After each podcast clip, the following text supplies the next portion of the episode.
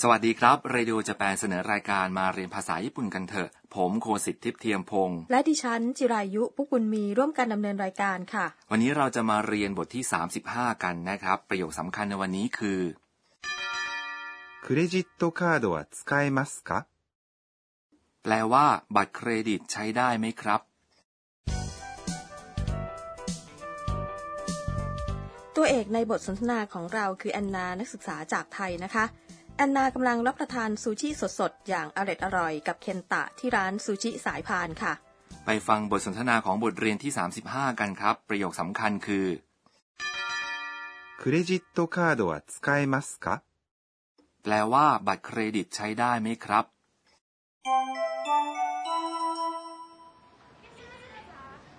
お勘定をお願いします全部で5200円ですクレジットカードは使えますかはい使えます ไปฟังคำอธิบายบทสนทนาครับ เคนตะพูดกับพนักงงานเก็บเงินที่ร้านว่า お勘定をお願いします。 แปลว่า ขอชำระเงินครับ お勘定 แปลว่าชำระเงิน นี่เป็นคำพูดสุภาพของ を ที่ต่อท้ายคำว่าโอคันโจ คือคำช่วยบ่งชี้กรรม お願いします。 แปลว่า ขอ お勘定をお願いします。 คือประโยคที่พูดกับพนักงานเมื่อต้องการชำระเงินที่ร้านอาหาร จะพูดว่ายังไงคะถ้าต้องการสอบถามราคาสินค้าเมื่อไปซื้อของที่ร้านนะคะ ครับ พูดว่า おいくらですか แปลว่า เท่าไหร่ครับ ในบทสนทนาพนักงานที่ร้านตอบว่า 全部で5200円です。 แปลว่า ทั้งหมด 5,200 เยนครับ ดูเหมือนแอนนากับเคนตะ รับประทานอาหารกันไปเยอะเลยนะคะ 全部 แปลว่า ทั้งหมด で คือคำช่วยบ่งชี้ระยะ มักใช้ 全部で แปลว่า ทั้งหมด ในโอกาสต่างๆ หลายโอกาส ดังนั้นกรุณาจำคำนี้ไว้ครับ 5200 หมายถึง 5,200 โกะคือ 5 เซงหมายถึง 1,000 นิหมายถึง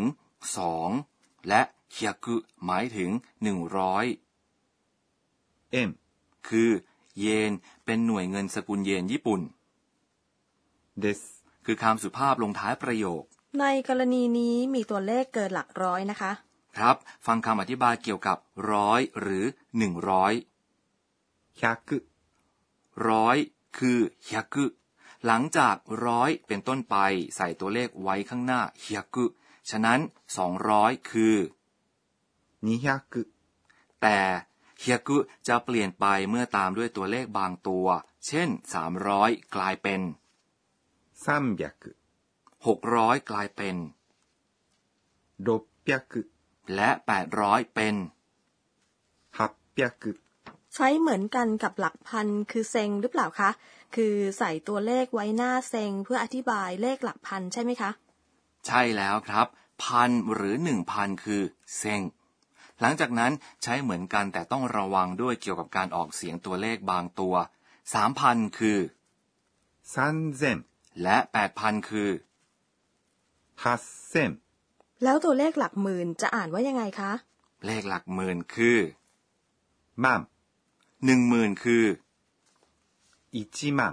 จากนั้นถ้าพูดว่าเฮยคุและตามด้วยมัง ก็จะกลายเป็นเฮยคุมัง หมายถึงหนึ่งล้าน ถูกต้องไหมคะ ถูกต้องนะครับ จากนั้นเคนตาถามพนักงานที่ร้านว่า クレジットカードは使えますか แปลว่า บัตรเครดิตใช้ได้ไหมครับ นั่นคือประโยคสำคัญในวันนี้ クレジットカード แปลว่า บัตรเครดิต เป็นคำที่ยืมมาจากคำภาษาอังกฤษคือ credit card は คือคำช่วยที่บ่งชี้หัวข้อ 使えます แปลว่า ใช้ได้คือรูปผันของคำกริยา 使います แปลว่า ใช้ ในที่นี้รูปนี้ใช้เพื่อแสดงว่าทำอะไรได้ และเรียกว่าคำกริยารูปสามารถ か คือคำช่วย ถ้าใช้คำนี้ตรงท้ายประโยค เป็นการแปลงประโยคให้กลายเป็นประโยคคำถามครับ พนักงานที่ร้านตอบว่า はい使えます แปลว่า ครับ ใช้ได้ครับ はい、 แปลว่า ครับ使えますหมายถึง ใช้ได้ครับ ไปฟังบทสนทนากันอีกครั้งครับ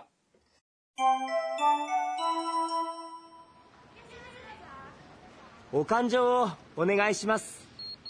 全部で5200円ですクレジットカードは使えますかはい使えます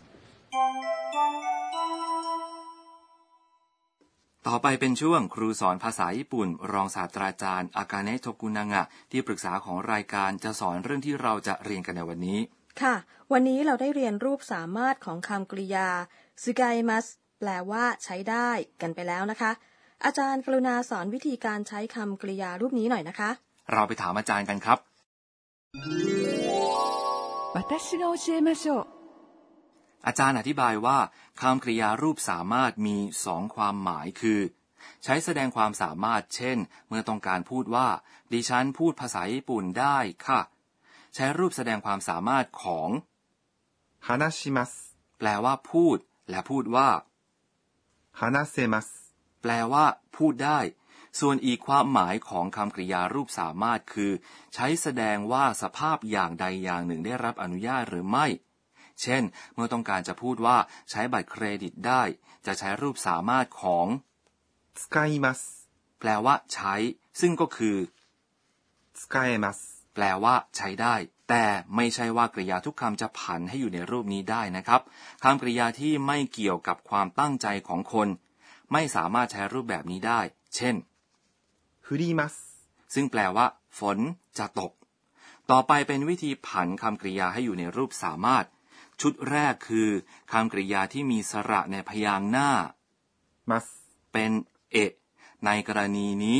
หน้า ます、 จะเติม 誰、 ดังนั้น 食べます、 แปลว่ากินจะกลายเป็น 食べられます、 แปลว่า กินได้ ชุดที่สองเป็นคำกริยาซึ่งมีสระในพยางค์หน้า must เป็นอิสำหรับคำกริยาเหล่านี้ การผันจะมีสองรูปแบบครับ คือ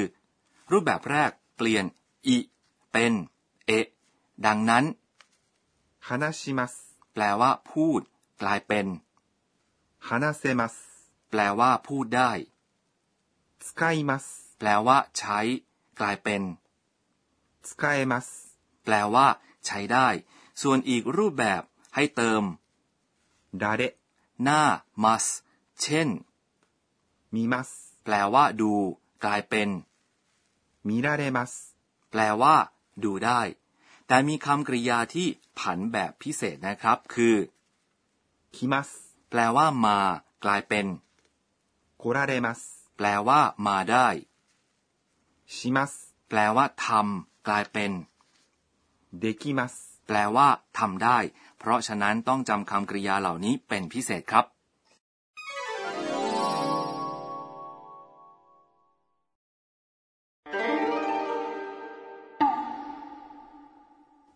ต่อไปเป็นช่วงคำเรียนเสียงและท่าทาง วันนี้เราจะแนะนำคำที่ใช้อธิบายเสียงอิเล็กทรอนิกส์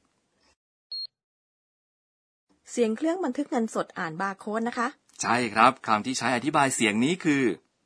ピッ、 เมื่อเสียงนี้ดังซ้ำอีก พูดว่าปิ๊บปิ๊บใช่หรือเปล่าคะ ครับเสียงต่อไปคือ นี่เป็นเสียงเตาไมโครเวฟอุ่นอาหารเสร็จแล้วค่ะ ครับคำที่ใช้อธิบายเสียงนี้คือ チン、